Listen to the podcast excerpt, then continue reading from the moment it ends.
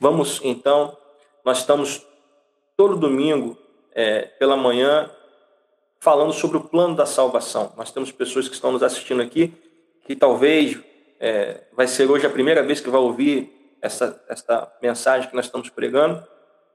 Desde o final do ano passado, aos domingos pela manhã, nós estamos pregando sobre o plano da salvação. E eu tenho mantido as séries, mesmo que virtualmente, eu tenho mantido a sequência. Né? Às quintas-feiras estamos pregando é, sobre o livro de Provérbios, domingo pela manhã estamos falando do plano da salvação, domingo à noite não temos nenhuma série, a gente vai pregando conforme o Espírito Santo vai nos direcionando. Ah, mas a gente vai manter, então, hoje pela manhã, a, a nossa série sobre o plano da salvação. Eu gostaria de convidar você a abrir a sua Bíblia em Efésios, capítulo 1. Deixa eu abrir aqui a Bíblia.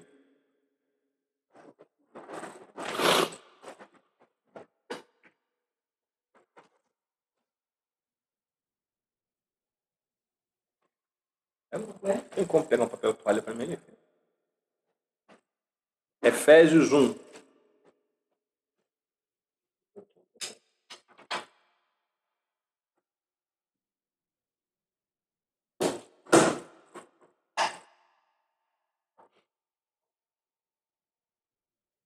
Efésios, capítulo 1, do versículo 1 ao versículo 14.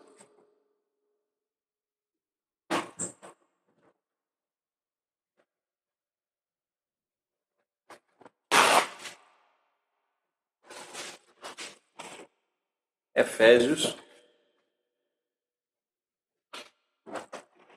Efésios capítulo 1, do versículo 1 ao versículo 14.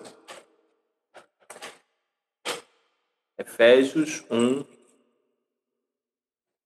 versículo 1 ao versículo 14.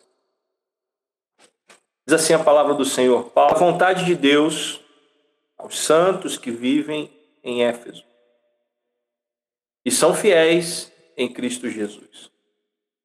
Que a graça e paz que a graça e a paz de Deus, nosso Pai, e do Senhor Jesus Cristo estejam com vocês. Bendito seja o Deus e Pai de nosso Senhor Jesus Cristo, que nos abençoou com todas as bênçãos espirituais nas regiões celestiais em Cristo. Antes da fundação do mundo, Deus nos escolheu nele para sermos santos e irrepreensíveis diante dele. Em amor, nos predestinou para Ele, para sermos adotados como seus filhos, por meio de Jesus Cristo, segundo o propósito da Sua vontade. Para louvor da glória de Sua graça, que Ele nos concedeu gratuitamente no amado.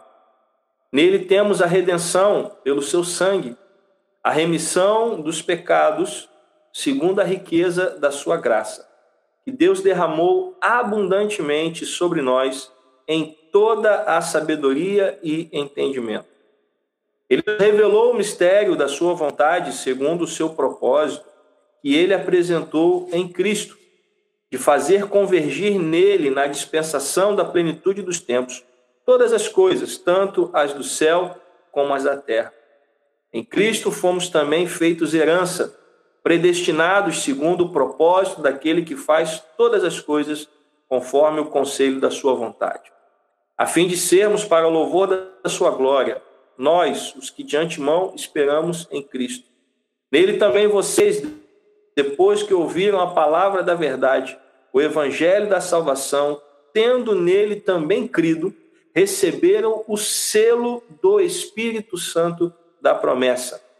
O Espírito é o penhor da nossa herança, em louvor da sua glória. Oremos, Pai amado, Pai querido, nos abençoa, Senhor, nesta hora, derrama sobre nós do teu espírito, derrama sobre nós entendimento, ó Pai, para que possamos expor a tua palavra conforme a tua vontade, Pai. Abençoa-nos, Senhor, em nome de Jesus. Amém. Falando sobre o plano da salvação, nós já falamos sobre a queda e as suas consequências, já falamos sobre a, a questão da natureza humana né, e a necessidade de mudança. Fomos transformados, fomos regenerados de, é, para passarmos de árvores ruins para árvores boas que dão bons frutos. Falamos sobre é, o sacrifício de Cristo, as suas duas naturezas. Falamos sobre o seu tríplice é, ofício, como rei, profeta e sacerdote. E começamos a falar sobre a expiação, sobre o valor objetivo da sua expiação. E eu queria voltar um pouquinho do que nós falamos na semana passada para então seguirmos adiante. É... Quando o primeiro casal pecou, desobedecendo uma ordem direta de Deus, a justa punição daquele pecado era a morte. É, Deus disse a Adão: no dia em que vocês comerem do fruto desta árvore, certamente vocês morrerão. E nós lemos no texto que quando o primeiro casal é pego em pecado, ah, há uma morte no, no, no Éden. Né? Não a morte do primeiro casal, porque a história continua, mas a gente vê que Adão e Eva, depois que comem daquele fruto, percebem que estavam nus. Então Deus prepara para eles roupas de pele de animais. E aí eles recebem aquelas roupas que eram feitas de pele de animais. E a gente entende que aqueles animais foram sacrificados é, no lugar deles, ou seja, ali já se apontava para uma morte substitutiva, para um sacrifício de animais é, com o objetivo de cobrir o pecado do homem. Então, aqueles animais foram sacrificados para que o pecado do homem fosse coberto, fosse então perdoado. E aí, como consequência do pecado, eles foram expulsos do paraíso. E essa dinâmica ela continua ao longo de toda a antiga aliança. Né? O, o sacrifício de animais foi uma ordem dada por Deus. Agora, ele não era suficiente para tirar os pecados de forma definitiva. Tanto é que regularmente o povo de Deus tinha que voltar ao templo, primeiro ao tabernáculo e depois ao templo, para poder sacrificar. É, todo ano o sumo sacerdote tinha que entrar no Santo dos Santos e levar sangue de animais para oferecer sobre o propiciatório e então pedir perdão pelo pecado de todo o povo de Israel. Então, esses sacrifícios do Antigo Testamento, eles não eram suficientes para perdoar pecados de maneira definitiva, mas eles apontavam para um sacrifício que seria feito de forma é, definitiva. Esse sacrifício seria definitivo. E o sacrifício foi o sacrifício do nosso Senhor e Salvador Jesus Cristo na cruz do Calvário. Né?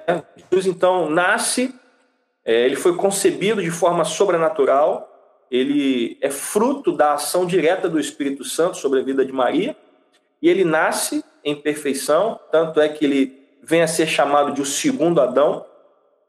E aí ele vive entre nós, obedecendo em tudo a lei e os mandamentos de Deus, sendo tentado por Satanás, como o primeiro Adão também foi. Né? O primeiro casal foi tentado por Satanás e caiu. Jesus foi tentado por Satanás e venceu. E depois de proclamar as boas novas de salvação e de estabelecer o seu reino aqui na terra, ele se entrega voluntariamente na cruz como um sacrifício final e definitivo para perdoar pecados. E aí nós entendemos que o sacrifício de Cristo, ele é suficiente para perdoar pecados de todas as pessoas que já viveram e daquelas que ainda vão nascer, daquelas que ainda vão viver, ou seja, o sacrifício de Cristo ele é completamente suficiente para perdoar pecados de todos que já viveram, de todos que ainda vivem e de todos aqueles que ainda vão viver. A questão é que a gente sabe que nem todos são salvos pelo sacrifício de Cristo. A Bíblia diz que a salvação ela é dada a nós pela graça por meio da fé, mas é necessário que haja uma confissão, é necessário que é, a pessoa confesse a Jesus Cristo como Senhor e Salvador da sua vida. E se você se lembra do batismo nas águas, a gente, no ato de batizar, a gente pede que a pessoa confirme isso, que a pessoa a gente pergunta se a pessoa crê em Jesus Cristo como Senhor e Salvador da sua vida. E a pessoa responde: sim, eu creio. Então ali é um momento de confissão. Mas há pessoas que morrem sem essa salvação. E a questão é: uma vez que uma dívida é paga, o devedor está livre. E essas pessoas morrem sem estarem livres das suas dívidas.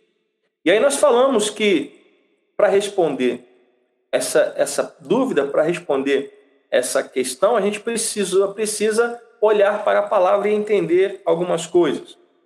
É, e falamos que a intenção de Deus, no seu sentido mais amplo e geral, era desfazer o estrago causado pelo pecado na criação e constituir um povo redimido para si mesmo. E a gente percebe que todo o movimento de Deus no Antigo Testamento foi para é, fazer com que este povo é, viesse a existir. Ah, Deus vai falar com Abraão, um homem que vivia na região dos caldeus, que não conhecia Deus, muito pelo contrário, sua família não, não tinha menor. É, a, região da Caldeia era conhecida pela prática de idolatria. Mas Deus fala com este homem, chama este homem, pede para ele sair da sua terra, do meio da sua parentela e caminhar para uma terra que ele lhe mostraria, e a partir desse homem, Deus começa a trabalhar no intuito de constituir para si um povo. E ele age na vida de Abraão, ele age na vida de seu filho Isaac, ele age na, na vida de seu filho Jacó. E quando Jacó é, tem os seus filhos, ele manda um dos seus filhos à frente, José, para o Egito, para então se tornar governador de toda a terra do Egito, porque estavam para vir anos de fome, e Deus revela isso a Faraó através de sonhos. E aí, 70 pessoas descem na comitiva para o Egito, e ali permanecem por 400 anos, e nesses 400 anos aquele povo cresce muito, mesmo debaixo da, da escravidão. E aí, quando esse povo sai do Egito, eles saem aproximadamente, alguns divergem um pouco dos números, mas entre um milhão e meio de pessoas e três milhões de pessoas e aí o povo de Deus está constituído e então caminha, avança para conquistar a terra prometida e se estabelecer como uma nação. Prol desse povo, Deus cuida desse povo, Deus guarda esse povo, Deus protege esse povo durante toda a história do Antigo Testamento, até que vem Jesus. E aí morre por aqueles que virão a crer, por aqueles que creem e por aqueles que virão a crer. Se você ler, a, por exemplo, a oração sacerdotal de Jesus em João capítulo 17, ele vai dizer: Pai, eu não rogo somente por esses, mas por aqueles que virão a crer. Então, Jesus morre por esse. Ele escolhe, ele redime e ele entrega o seu filho para morrer por esse povo. E aí vemos que Jesus, então, é o primeiro de, de uma nova raça, que é o povo de Deus, que vai aos moldes de Jesus, um dia ressuscitar num corpo de glória, num corpo glorificado. E vimos alguns textos, eu não vou pedir para você abrir, mas eu só vou relembrar. Por exemplo, nós falamos de 1 Coríntios 15, 20, sempre primazia em todas as coisas. E como o segundo Adão, Jesus se tornou nosso irmão eterno. Ele é o herdeiro de todas as coisas e nós somos os co-herdeiros. E graças a Jesus Cristo, graças ao seu sacrifício, um dia nós também seremos ressuscitados e então receberemos esse corpo glorificado e viveremos eternamente na presença de Deus. E vimos também que na cruz Jesus derrotou o pecado, a morte e Satanás. É, eu também citei alguns textos semana passada, João 12, 31. Chegou o momento deste mundo ser julgado e agora o seu príncipe será expulso. 1 Coríntios 15, 55, onde está a morte, a sua vitória? Onde está a morte, o seu aguilhão? Então, a cruz, ela é o motivo da nossa salvação. A cruz representa a nossa salvação. Mas para aqueles que não creem, a cruz representa outra coisa. A cruz representa juízo. Não esqueça das palavras de Jesus: vão por todo o mundo e pregue o evangelho a toda criatura. Quem crer e for batizado será salvo. Quem não crer será condenado. Então a cruz, a mesma cruz que salva, é a mesma cruz que condena. É, vimos também que toda a criação ficou debaixo dessa é, maldição. Vimos que a criação também anseia pela, pela vinda de Cristo para que todas as coisas sejam é, restauradas, porque Deus criou um, um planeta em perfeita harmonia. E se você ler Gênesis capítulo 3, você vai ver que a terra também sofreu por causa do pecado do homem. E vimos que Deus providenciou uma expiação, uma maneira pelo qual os nossos pecados fossem perdoados. A gente falou sobre Isaías 53, 10. A vontade do Senhor prosperará em suas mãos. Isaías 52, 11. Ele verá o fruto do penoso trabalho de sua alma e ficará satisfeito e justificará muitos, porque as iniquidades deles levará sobre si. Isaías 53, 12. Ele levou sobre si o pecado de muitos. Então a gente vê que a Bíblia fala sobre é, a expiação o perdão dos nossos pecados na cruz do Calvário. Agora, como a gente leu agora no texto de Efésios, capítulo 1, a gente percebe que predestinação é uma doutrina bíblica.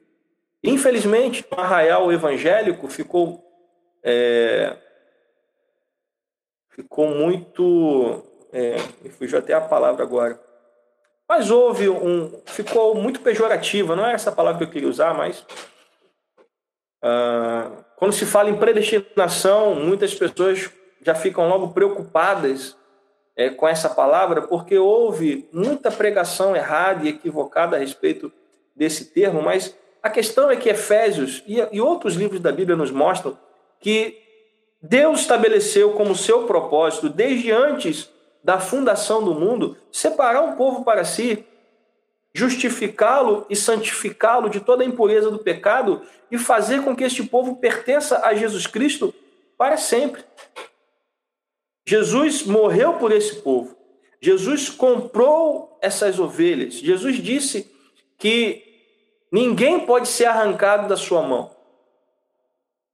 E ele entregou essas ovelhas ao Pai para garantir que nenhuma fosse perdida. Se você lembrar, por exemplo, da parábola das cem ovelhas, é, ele se compara a um bom pastor que, quando perde uma ovelha, ele deixa as 99 guardadas no aprisco e vai atrás dessa ovelha nos seus braços e cuida dessa ovelha e a reconduz de volta ao aprisco. Eu acho que essa parte é que muitas pessoas, é, às vezes, não, não percebem.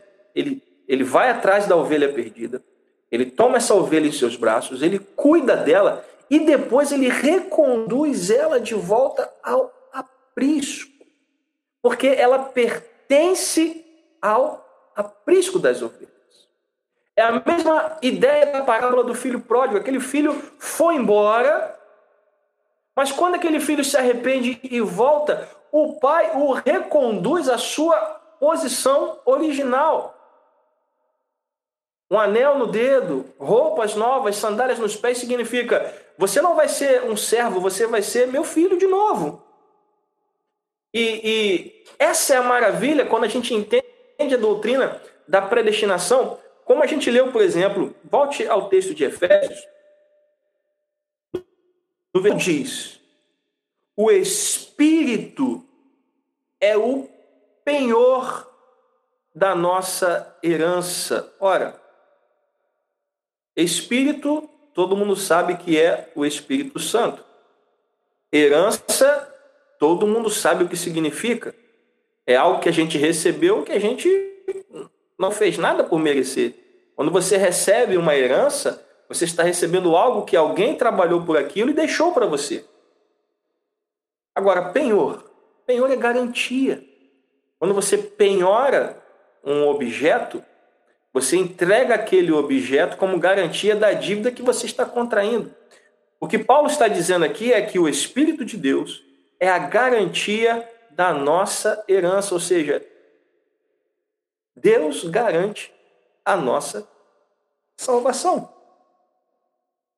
Então, a doutrina da eleição, da predestinação, ela traz paz ao meu coração, porque eu entendo que a minha parte é perseverar. Eu preciso ter uma vida piedosa, eu preciso ter uma vida que agrade a Deus, eu preciso ler a Bíblia, orar, jejuar, buscar a presença de Deus. Mas isso não é a garantia da minha salvação, isso são disciplinas espirituais que vão me ajudar a estar alinhado com a vontade. Ele é a garantia, ele é o penhor da minha herança, da minha salvação. Então, essa doutrina da eleição, da predestinação, diz que tudo o que o Pai intencionou fazer antes da fundação do mundo, por meio de um louvor que diz: tudo o que Jesus conquistou na cruz é direito nosso, é nossa herança. Mas quem foi que conquistou na cruz? Fomos nós? Não, quem conquistou foi ele. E ele nos deu como herança. Então, em outras palavras, a expiação, o que Cristo fez na cruz, não foi um ato provisório ou hipotético, foi um pagamento concreto, foi algo objetivo. Ele, ele nos salvou dos nossos pecados. Mateus 1, 21 diz que o anjo do Senhor, quando aparece a Maria, diz que ele viria para salvar a humanidade dos seus pecados. Tudo que foi que era exigido por Deus foi feito por Jesus. Agora, preste atenção. Se Jesus cumpriu tudo que era necessário para salvar pessoas, e se ele não pudesse dar a algumas pessoas que simplesmente rejeitam, então há algo errado com essa, com essa salvação. E esse é o ponto crucial. Ter misericórdia de quem eu quiser ter misericórdia. Cristo alcançou na cruz a salvação para todos aqueles que creem. A questão é que alguns não creem. Então, a salvação que Cristo obteve na cruz depende do homem. Só que toda a Bíblia diz que a salvação depende só de Deus. Consegue entender o que eu estou querendo dizer? Cristo morreu na cruz para nos salvar. Se a salvação só pode ser dada se a pessoa quiser, então a salvação, em uma análise, não depende de Deus, depende do homem. Só que a Bíblia diz que a salvação não depende do homem, depende de Deus. Ela é um processo do início ao fim feita por Deus. Então, esta doutrina, ou a Bíblia toda, nos leva a entender que Deus morreu pelo seu povo, que Deus morreu por aqueles que lhe pertencem.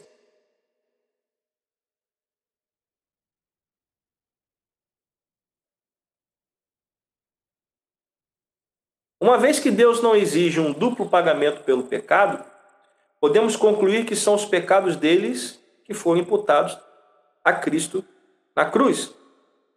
Aqueles que morrem sem fé em Cristo terão de carregar as consequências dos seus próprios pecados por toda a eternidade. O que eu estou querendo dizer?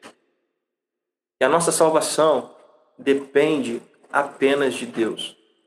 Ah, pastor, mas pessoas é, recusam a salvação. Há pessoas que você prega, prega, prega, prega, prega e a pessoa não quebranta o seu coração. Isso quer dizer o quê? Ah, ela não é escolhida, então eu vou deixá-la para lá? Não, eu, eu particularmente creio que nós devemos pregar o evangelho a todas as pessoas que é a ordem bíblica e pregar enquanto essa pessoa estiver viva, porque enquanto ela estiver viva, ela ainda pode se arrepender dos seus pecados. Mas a salvação não depende da resposta dela, a salvação depende da escolha de Deus. A salvação depende de Deus. E o erro que nós, que muitos cometem, é, meu irmão, minha querida irmã, eu volto, eu volto a insistir. Eu, quando não era crente, eu nunca quis saber de Deus. Muito pelo contrário. Deus foi atrás de mim, Deus me alcançou. Eu estava lá em Maricá, na casa dos meus avós, não sabia nada a respeito de Deus. Minha avó já tinha se convertido, eu não sabia. E ela chama, então, o pastor dela para ir na casa orar pelo meu avô que estava doente. E naquele dia aconteceram algumas coisas e aquele pastor disse algumas palavras e ficaram remoendo. E quando nós voltamos para o Rio de Janeiro, fomos procurar a igreja que a minha avó tinha se convertido, que tinha perto da nossa casa também. E ali tivemos um encontro com Jesus, começamos a ouvir a palavra, começamos a ouvir a pregação, e, e aquilo gerou em nós um arrependimento. Nós começamos a entender que nossa vida sem Deus estava caminhando numa direção totalmente errada e contrária. Então, o que eu estou querendo dizer, meus irmãos, é que a salvação ela não depende de mim e de você, a salvação depende de Deus. Se você disser que Jesus não pode salvar quem não quer ser salvo, isso é um erro teológico. Você está querendo dizer que Cristo não tem poder para salvar pessoas, ele tem poder para fazer qualquer coisa. Nosso Deus não conhece nem. Então a salvação depende dele. A salvação começa e termina nele.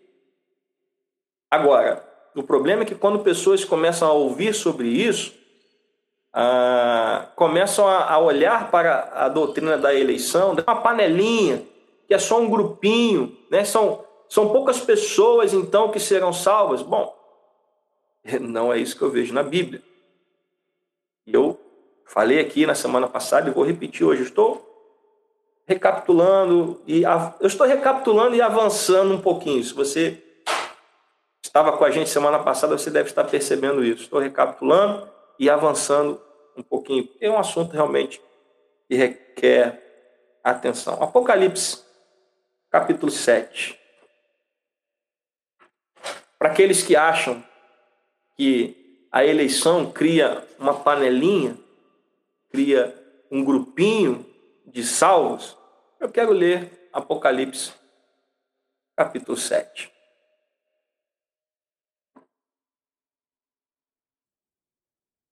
Primeiro, depois disso, vi quatro anjos em pé, nos quatro cantos da terra segurando os quatro ventos da terra para que nenhum vento sobre a terra, nem sobre o mar, nem sobre árvore alguma.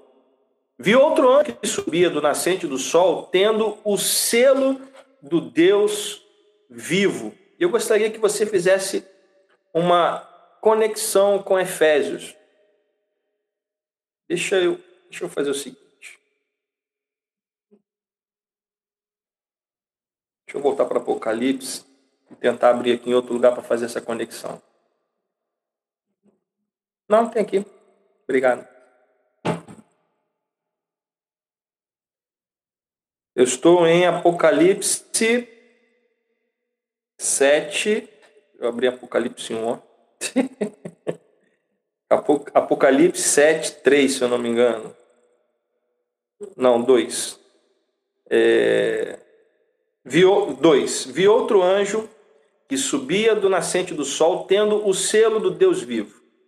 Agora deixa eu abrir aqui Efésios 1,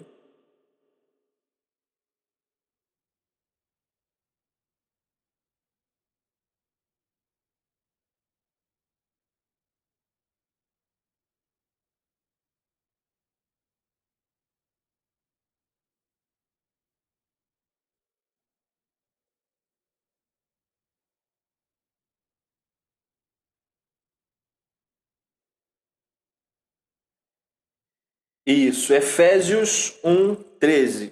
Então, eu vou comparar aqui esses dois textos. Apocalipse 7, 2, Efésios 1, 13. Apocalipse 7, 2 diz o seguinte: Vi outro anjo que subia do nascente do sol, tendo o selo do Deus vivo. Ele gritou com voz bem forte aos quatro anjos, aqueles que tinham recebido poder para causar dano à terra e ao mar, dizendo: Não, perdão, não danifiquem nem a terra, nem o mar, nem as árvores, até marcarmos com o selo a testa dos servos do nosso Deus. Então, Apocalipse 7, João vê os quatro anjos posicionados para causar dano à terra, ao mar e tudo que existe. Aí sobe um, sobe um outro anjo dizendo: Olha, não façam nada, não, não é, causem nenhum dano, até que a gente marque com o selo a testa dos servos do nosso Deus. Isso é Apocalipse.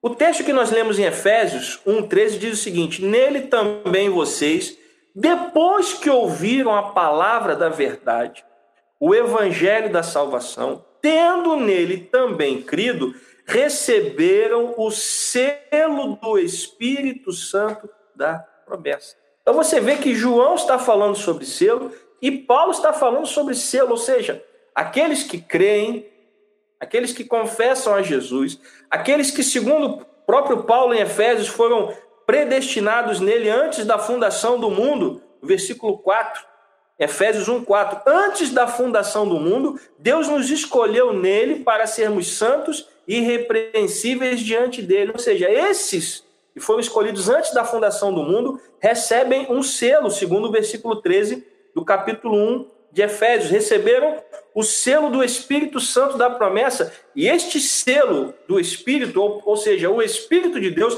é o penhor, é a garantia da nossa herança. E lá em Apocalipse, diz enquanto todos os servos de Deus não se sete.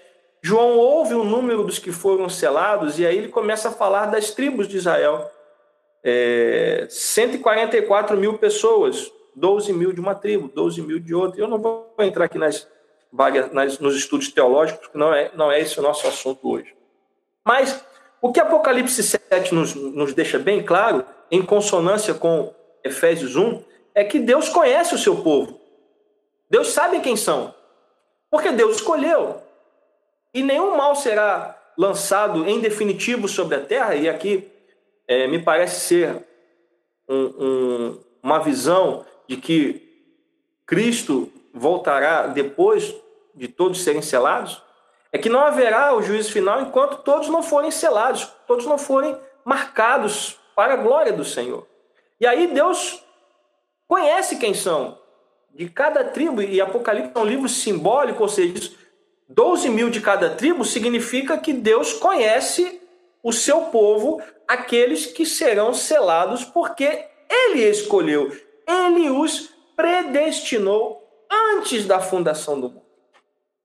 Agora, por que eu vim em Apocalipse 7? Porque muitas pessoas, para tentar negar a doutrina da predestinação, dizem que é uma doutrina que faz uma panelinha. Ah, então só um grupinho será salvo. Pois bem, depois de que, depois desses primeiros versículos, onde é, o povo de Deus é selado, aí vem o versículo 9, no Ainda em Apocalipse capítulo 7, eu espero que você esteja acompanhando a, a leitura de Apocalipse 7,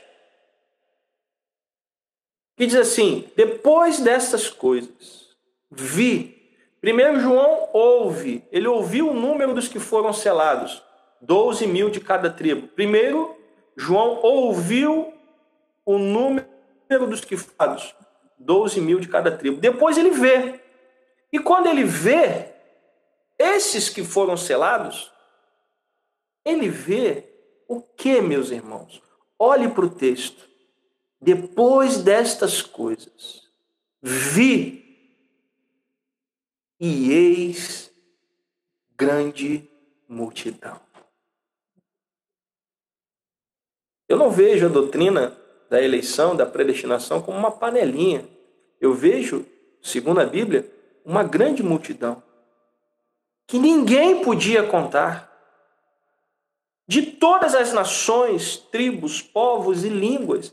E essas pessoas estavam em pé diante do trono e diante do cordeiro, vestidos de vestes brancas, com ramos de palmeira nas mãos, e clamavam com voz forte, dizendo ao nosso Deus, que está sentado no trono, e ao cordeiro pertence a salvação. Todos os anjos estavam em pé rodeando o trono, os anciãos e os quatro seres viventes, e diante do trono, se prostraram sobre o seu rosto e adoraram a Deus, dizendo: Amém. Louvor, a glória, a sabedoria, as ações de graças, a honra, o poder e a força sejam ao nosso Deus para todos sempre. Amém. Um dos anciãos tomou a palavra e me perguntou: Quem são e de onde vieram estes que estão vestidos de branco? João responde: O Senhor sabe. Então ele me disse: Estes são os que vêm da grande tribulação, que lavaram suas vestes e as alvejaram no sangue do cordeiro. Ora, se essas pessoas lavaram as suas vestes e as alvejaram no sangue do cordeiro, elas foram salvas pelo que Cristo fez na cruz. Então a cruz é, é a única obra que pode nos levar ao trono. Por isso, porque lavaram suas vestes no sangue do Cordeiro, versículo 15, por isso estão aqui diante do trono de Deus e o adoram dia e noite no seu santuário. E aquele que está sentado no trono estenderá sobre eles o seu tabernáculo. E aí vem o versículo 16, fantástico. Jamais terão fome, nunca mais terão sede.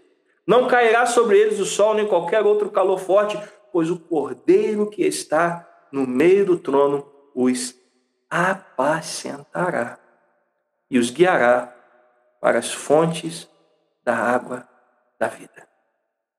Se você lembrar da passagem de Jesus à mulher samaritana, ele disse: mulher, se você soubesse quem eu sou, você é que me pediria a água da vida e eu daria a você. Ele vai nos guiar às fontes da água da vida. E Deus lhes enxugará dos olhos toda lágrima. Então eu não vejo na doutrina da, eleição a defesa de uma panelinha, muito pelo contrário, eu vejo que Deus escolheu pessoas antes da fundação do mundo e comissionou a sua igreja a pregar a toda criatura. Nós não fomos chamados para detectar escolhidos. Ninguém tem um aparelhinho que você coloca e diz, hum, esse é escolhido. Não, ele ali não é não. Esse é. Não. A ordem que a igreja recebeu foi Vão por todo mundo e pregue o evangelho a toda criatura. É como a parábola do joio e do trigo. Depois de semear trigo, o inimigo foi lá e semeou joio. Quando os trabalhadores disseram, Senhor, quer que a gente separe o joio do trigo? O, o dono da, da, da plantação disse, não. Quando chegar a hora da colheita, a gente separa. E é isso que vai acontecer. Quando chegar aquele dia, Jesus vai separar o joio do trigo. Jesus vai separar quem pertence a ele e quem não pertence. Se você ler Mateus 24 e 25, você vai ver muito, isso muito claro. Quando Jesus Cristo disse: Servo bom e fiel, vocês fizeram tudo isso por mim. Vocês deram de comer quem tinha fome, vocês deram de beber quem tinha sede. E as pessoas perguntaram: Senhor, quando fizemos essas coisas? Quando fizeram a um dos meus pequeninos. E a outros ele vai dizer: Nunca conheci vocês porque eu tive fome e vocês não me deram de comer, tive sede e vocês não me deram de beber, e por aí vai.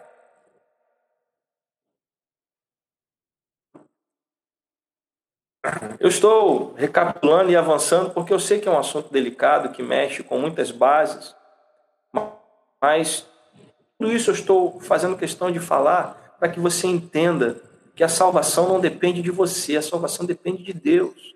E talvez você tenha em casa um familiar seu que não é crente, e você às vezes fica angustiado porque essa pessoa não é, é, reluta em abrir o seu coração para Jesus, mas a doutrina da eleição não vai fazer com que você desista dessa pessoa, muito pelo contrário, vai fazer com que você continue pregando até que a vontade de Deus se cumpra na vida daquela pessoa. Porque nós não temos condições de afirmar quem é e quem não é.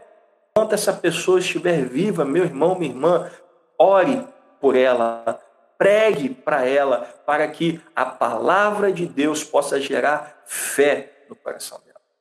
Mas não depende de você, não depende de mim, não depende nem dela. Depende da ação do Espírito Santo, porque também é o Espírito Santo quem convence do pecado, da justiça e do juízo. Ninguém acorda de manhã e diz: Ah, hoje eu vou me converter, hoje eu vou virar crente.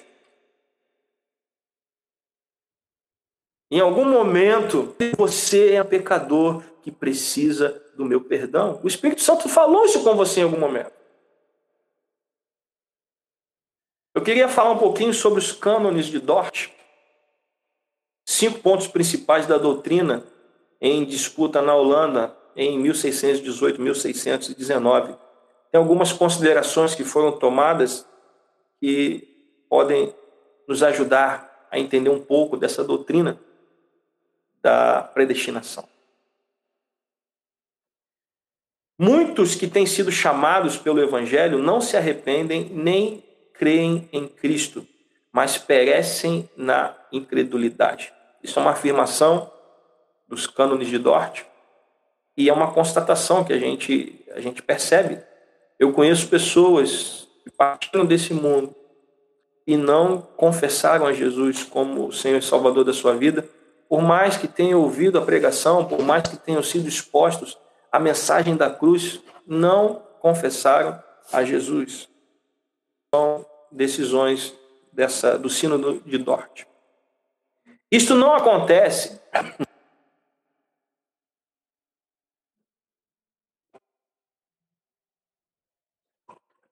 pedindo para explicar o que foi o sino de, de Dort. Foi uma reunião que foi feita é, na Holanda em 1618, 1619, para é, debater sobre os pontos principais da doutrina da, das doutrinas da graça.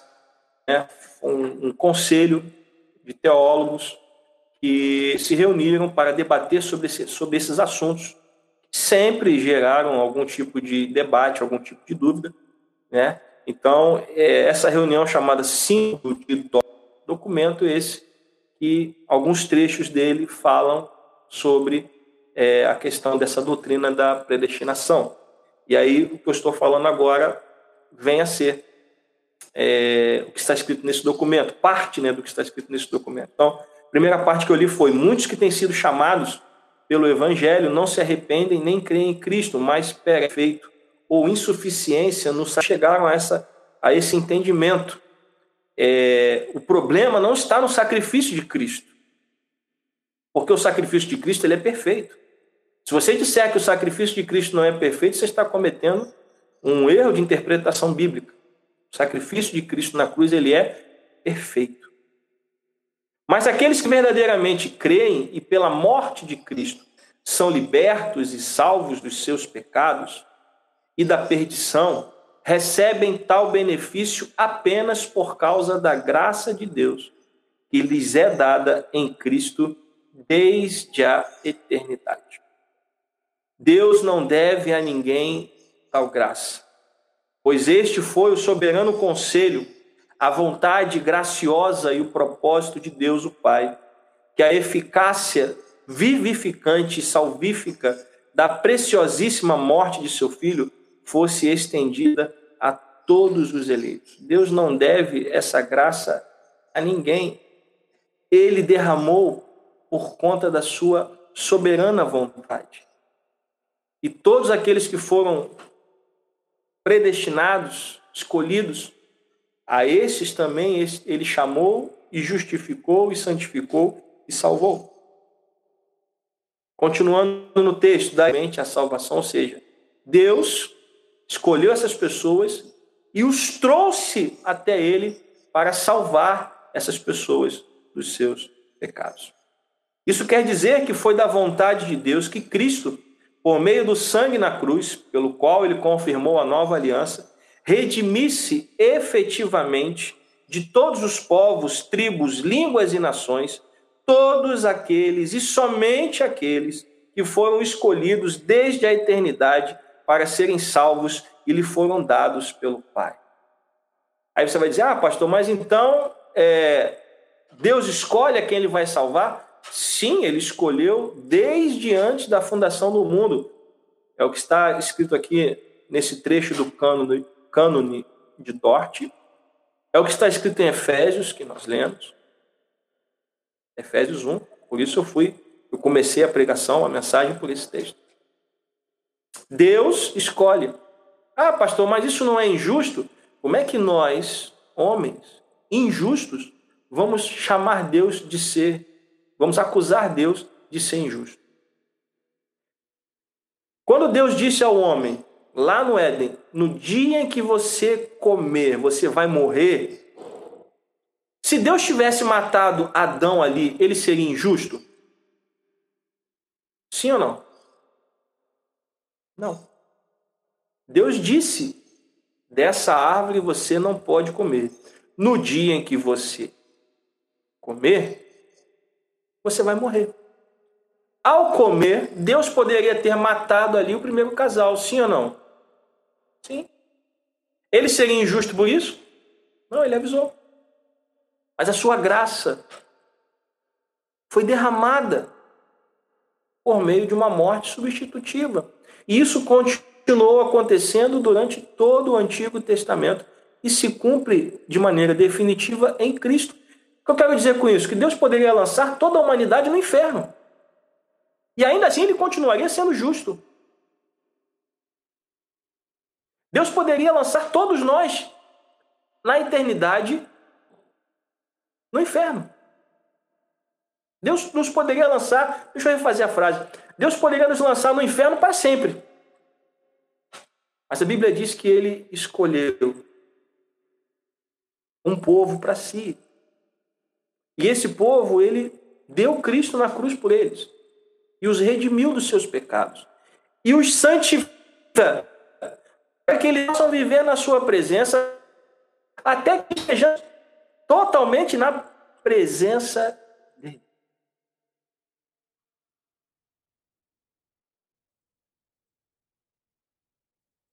E aí, quando eu falo que Deus escolheu um povo para si, a gente comenta com o Apocalipse. Que povo é esse?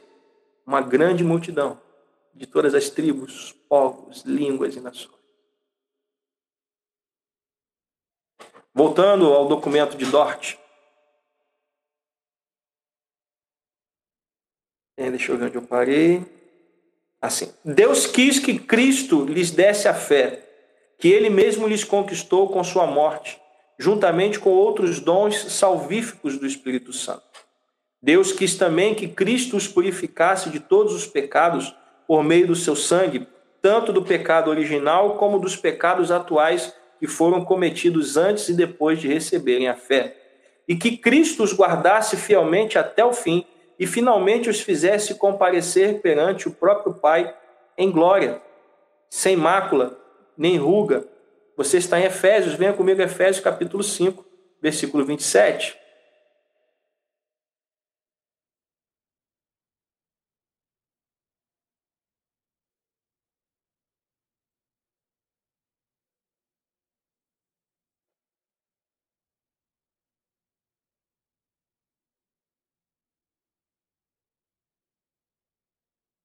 Não é à toa que eu percebo aqui algumas pessoas se desconectando.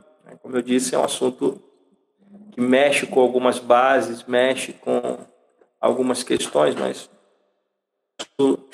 é, deixar de falar o que a Bíblia fala e o que é o entendimento da nossa denominação.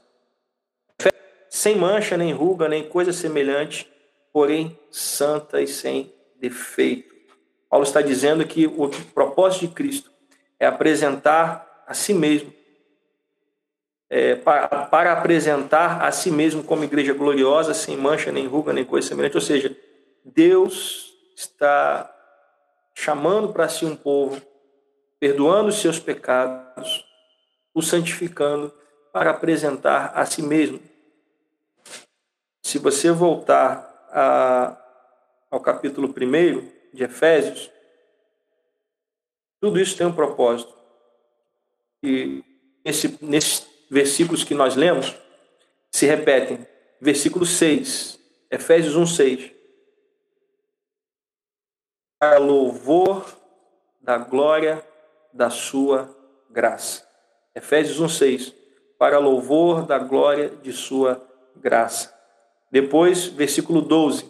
A fim de sermos para louvor da sua glória. Efésios 1, 12. A fim de sermos para o louvor da sua glória. E por fim, 14. O Espírito é o penhor da nossa herança até o resgate da sua propriedade em louvor da sua, louvor da sua glória. Tudo é para Ele. A salvação, ela nos alcança, mas ela não tem a ver conosco, tem a ver com Ele. Ele nos salvou para podermos estar na presença dEle, para louvor da glória dEle. Então, essas mensagens que diz que você é o centro do universo, que você é a pessoa mais importante é, do mundo, que você é. Tudo não é para você, é para Ele. É para louvor da glória dele.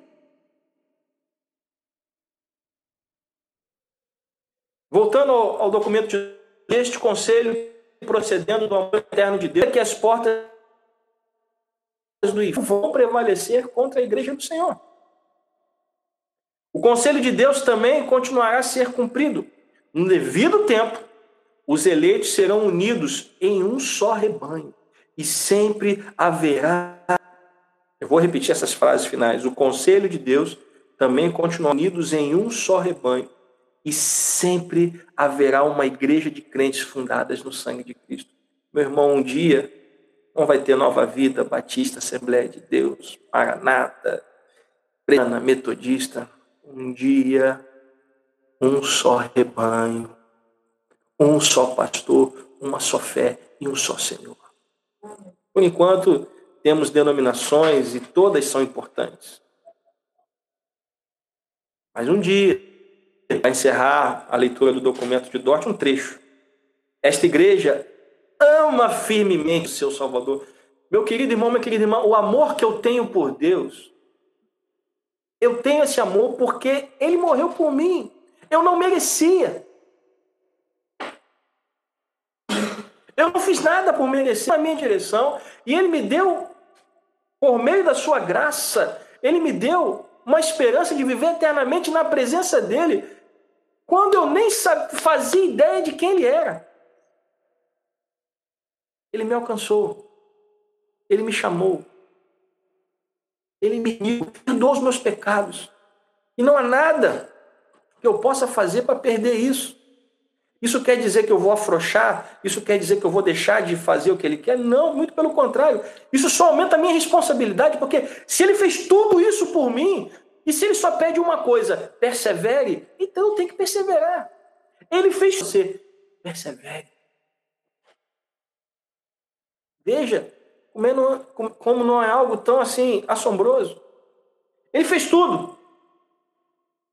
Ele veio, ele viveu, ele obedeceu, ele venceu Satanás, ele morreu na cruz, ele derramou sangue, ele nos chamou, ele nos redimiu, ele nos salvou, ele nos promete uma vida eterna e ele só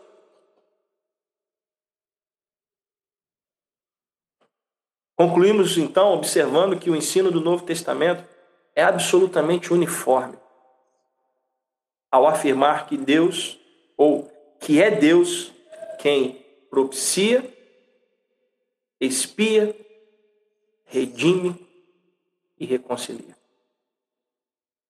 Eu vou repetir. O ensino, concluímos observando que o ensino do Novo Testamento é absolutamente uniforme ao afirmar que é Deus quem propicia, expia, redime e concilia. Nenhum desses atos parte. O próximo é o agente ativo da salvação, ele é a origem da salvação. Deus é o agente, Deus é o agente ativo da salvação, ele é a origem da salvação. O centro da obra de Cristo consiste nele ter suportado a nosso favor e em nosso lugar o castigo que nos era devido por causa do nosso pecado, trazendo-nos perdão e reconciliação com Deus. Então, meu querido irmão, minha querida irmã, já são 11 e 20, já falei demais, mas eu tenho tentado aproveitar que nós estamos num ambiente virtual e estamos em casa para poder expandir um pouco mais. Tem que almoçar, a gente tem que ter, né? Eu, por mim eu ficaria, mas a gente tem que ter sabedoria. Ah, tudo isso, meus irmãos, a gente está pregando e expondo para que você entenda que tudo vem de Deus, passa por Ele e volta para Ele, para Ele.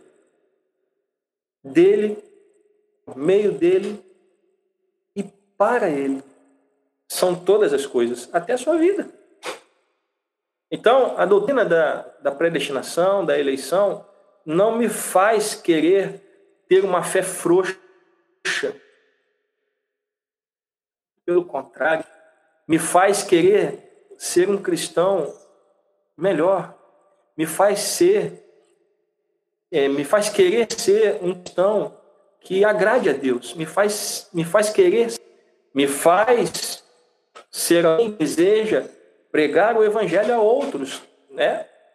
Visitando enfermos em hospitais, indo nos lares, visitar pessoas, pregar o evangelho para elas, ir nas ruas pregar o evangelho, como nós temos na igreja, né, os ministérios de visita ao ornato, a social, hospitais, luz na noite, resgatando cidades. Por que, que essas pessoas se envolvem com isso? Porque este amor por Deus por esse Deus que nos chamou e nos salvou é tão grande que a gente quer levar isso adiante para que outras pessoas possam ouvir a palavra, porque Paulo vai dizer: como crerão se não houver pregação da palavra? Então nós, nós temos que pregar a palavra para que pessoas possam ouvir a mensagem e possam crer. muita a falar. Se Deus nos permitir, semana que vem, vamos retomar a dinâmica, recapitular e avançar. Recapitular e avançar, porque eu sei que é um assunto é, que requer é, requer que a gente, depois de receber essas informações, a gente medite. É,